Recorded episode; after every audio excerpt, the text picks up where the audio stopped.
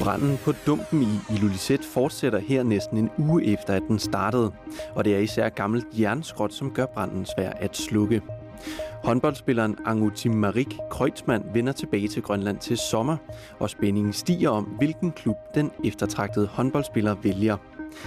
I England går en viceminister i Boris Johnsons regering i protest, efter at Johnsons rådgiver brød regeringens regler under nedlukningen af landet. Det og meget andet kan du høre mere om i aftens radiovis på KNR, der fortælles af Jens Betak. Branden i Ilulissat har været i gang siden onsdag. Hvad der startede den, ved man stadig ikke, men gammel jernskrot gør slukningen svær, siger vicebrandchefen i Ilulissat.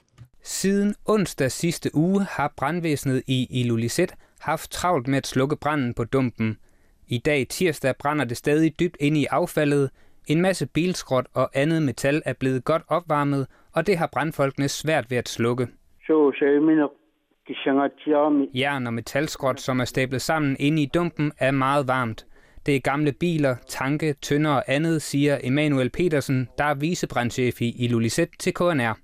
Han tilføjer, at der også ligger omkring 22.000 liter spildolie to bestemte steder i dumpen. Men han vurderer, at olien ikke brænder, da røgen ikke er sort, hvilket ville have været tilfældet, hvis olien brændte. Af hvad jeg ved, så er der omkring 10.000 liter et sted dernede, og et andet sted er der omkring 12.000 liter, siger Emanuel Petersen. Det er altså omkring 22.000 liter spildolie i alt. Men han kan ikke benægte, om olien har brændt på et tidspunkt. Jeg ved ikke, om det har været tændt. Det er det, vi ikke ved. Tønderne er placeret blandt en masse jernskrot, så det kan godt være, det har været tændt på et tidspunkt, men der er ingen bekymring, om det vil antænde nu, fordi brændslukningen foregår dag og nat, siger Emanuel Petersen. Med jordspyd ned i jorden forsøger beredskabet at slukke branden, der stadig raserer på bunden af dumpen. Kommunen har også sat en entreprenør til at skovle igennem dumpen med en gummiged. Vi kan ikke gøre andet end at bruge en masse vand på at slukke branden, siger Emanuel Petersen. Han tilføjer, at man har indsat en brandbil, kommunens vandtankebil og Nugisiofits vandtankevogn. Brandfolk fra Rasigianguit er også ankommet til Ilulissat for at hjælpe til. I morgen vil fire brandfolk fra Umanak også være til rådighed. KNR har forsøgt at få en kommentar fra kommunens miljø- og teknikafdeling for at høre, om der i det hele taget må være olie på dumpen. Det har dog ikke været muligt her til eftermiddag at få en kommentar. Det var Naja Møller og Malik Brøns, der stod for indslaget, og Anders Dahl fortalte. En fremtidig koalition med demokraterne kan ikke udelukkes. Så lyder det i dag fra partiets fungerende formand, Nivi Olsen. Demokraterne ville ikke danne koalition med Siumut efter valget til Inatsisartut i 2018. Begrundelsen dengang var, at Siumut har interne konflikter. Det sagde den daværende formand Niels Thomsen, men to år senere har pipen fået en anden lyd.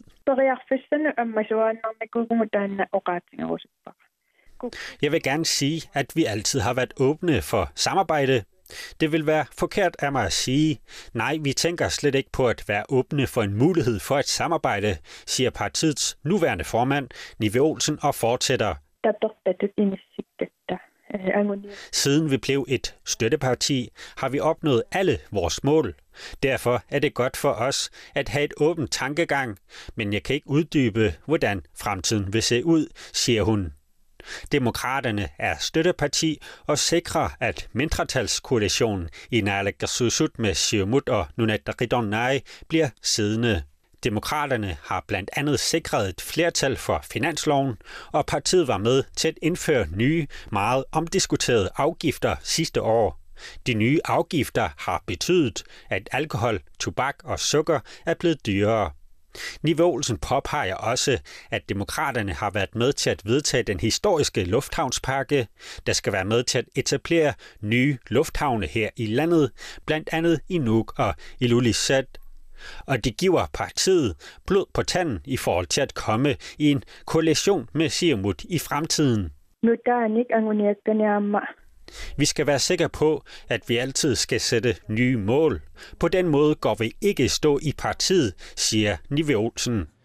Og vi har prøvet at få en kommentar fra Sivmuts gruppeformand Karl Christian Kruse om den mulige koalition med demokraterne. Men det har endnu ikke lykkedes. Det var Anne-Marie Petersen og Malik Brøns, der stod for indslaget. Håndboldfans må vente i spænding på, hvilken klub Anguti Marik Kreutzmann vælger, når han flytter hjem til Grønland til sommer. Han er med sine 191 cm og skudstyrke interessant for de fleste klubber her i landet. Jeg har i en periode spillet i anden division, men jeg har også savnet min familie, naturen og folk, som jeg kender. Jeg fik derfor lyst til at vende hjem efter 15 år uden for Grønland, siger Angutim Marik Krossmann til KNR. Hans håndboldkarriere har budt både på optur og nedture. Han fik sit internationale gennembrud ved VM i Tyskland i 2007 som bare 17-årig, hvor han var VM-topscorer efter indledende runde.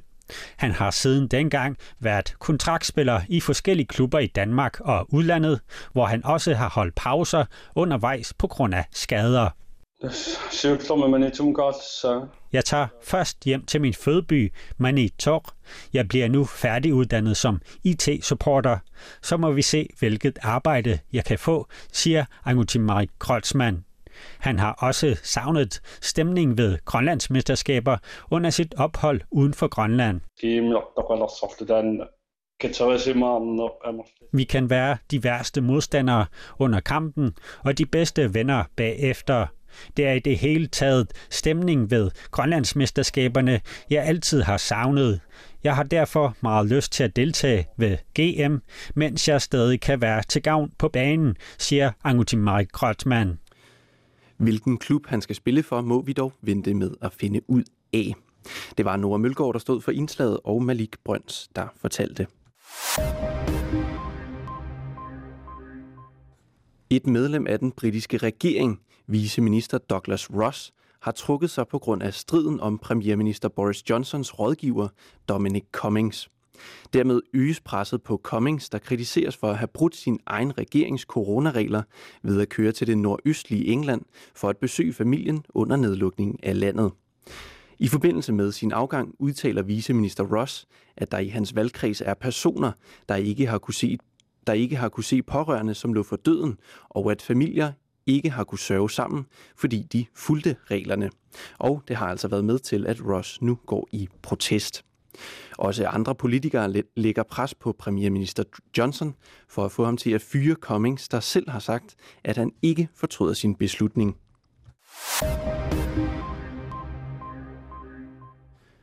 Og hjem igen til vejrudsigten for i nat og i morgen.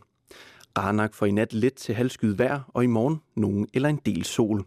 Temperatur i hele perioden mellem frysepunktet og 4 graders frost. På strækningen fra Ubernavik til Asiat bliver det i nat halvskyet til skyet vejr, og lokalt mulighed for lidt sne eller slud af til.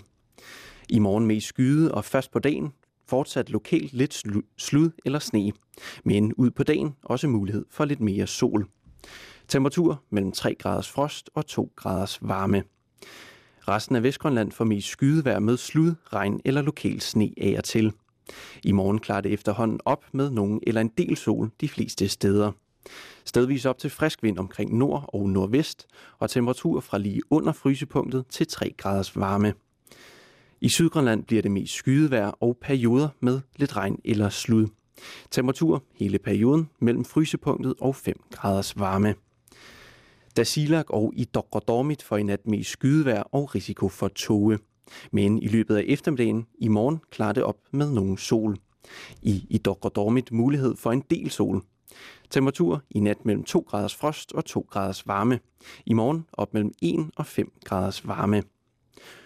Og med vejret på plads var det radiovisen for i dag. Der er flere nyheder i den radio i morgen klokken 7. Indtil da, fortsat god aften og tak fordi du lyttede med.